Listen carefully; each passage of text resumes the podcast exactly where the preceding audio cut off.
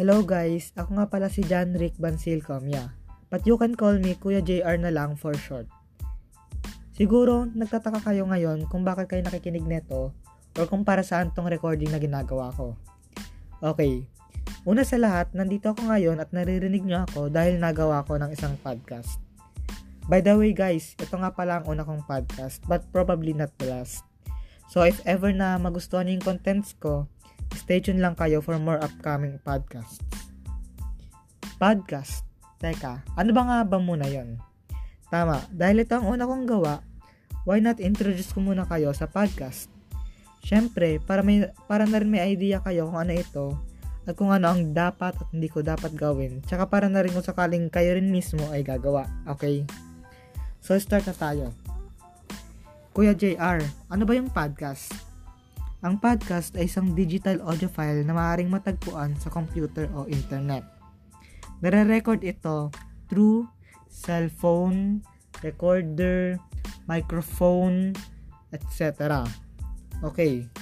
Eh Kuya JR, para saan to? So ang podcast ay ginawa na may pangunahing layunin na magbigay libang at magbigay ng impormasyon. Parang ginagawa ko ngayon, nagbibigay ako ng impormasyon. So, kapag nagawa ng podcast, ano yung pwedeng i-topic or genre or anong subject na pwedeng gamitin? Actually, halos lahat ng bagay na maisip ng tao, pwedeng gawing subject sa isang podcast. Sa topic, pwedeng yung school, family, friends, yung home, kung anong trending, mga hayop, halaman, pwede ring kanta o kaya sayaw. Gusto mong pag-usapan yung mga bansa, planeta, between, pwede rin yon. Halos lahat pwede. Sa genre naman, nakakatawa, pwede. Nakakaiyak, pwede. Nakakatakot, yung formal lang, pwede rin. Halos lahat pwede. Okay, Kuya JR, ang dami ng example mo, pero ang sabi mo, halos lahat pwede. Bakit hindi pwedeng lahat? Ano ba yung mga bawal? Well, hindi pwedeng lahat pwede. Bakit? Siyempre kasi sa paggawa ng isang podcast, merong pa ring restrictions. Halimbawa, paninirang puri ng isang akda o personalidad.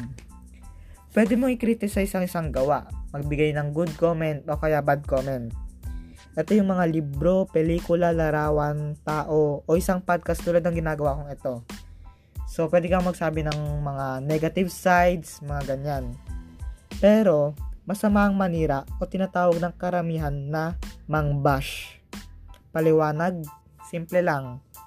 Taliwas kasi ito sa moralidad ng tao. Okay, balik tayo. Iba pang halimbawa. Uh, mga sagot sa test. Ewan ko lang ah. Pero kung sakaling mang meron sa inyo ang gawing podcast ang sagot sa test, huwag nyo nabalakin. Baka ma-drop out kayo nang wala sa oras. Yon. Iba pang halimbawa is yung mga illegal na record ng usapan, mga piniratang audiobook, recordings, etc. Siyempre, copyright matters yon. Marami pang iba. Basta lahat ng mga halimbawang yon bawal. Kaya, hindi pwedeng lahat pwede. Okay? So, ayan. Maraming tayong alam tungkol sa podcast. Pero yung mga sinabi ko kanina sa inyo, pa- patungkol lang yon sa kung ano ang podcast at para saan ito. Kaya hindi pa tayo tapos. Okay. Ngayon naman, pag-usapan natin ang history ng podcast. Saan nga ba nagmula ang podcast? Ang podcast ay naibento ni Adam Curry at Dave Weiner noong 1980. At alam nyo ba guys, na ang podcast na word ay nagmula sa salitang iPad at broadcast. Since ang podcast ay isang audio file at may layunin kasi ito na magbigay ng aliw at impormasyon. Yon. Pero isa pang trivia guys. Alam nyo ba na hindi podcast ang unang tawag dito? Una itong nakilala sa katawagang audio vlog. Since para rin itong vlog, yun nga lang in the form of audio. Napalitan ng tawag dito bilang podcast noong 2004 nang ipakilala ito ng isang The Guardian columnist at BBC journalist na si Ben Hammersley sa kanyang article. Simula rin nito, marami nang nainganyo na gumawa at makinig ng podcast.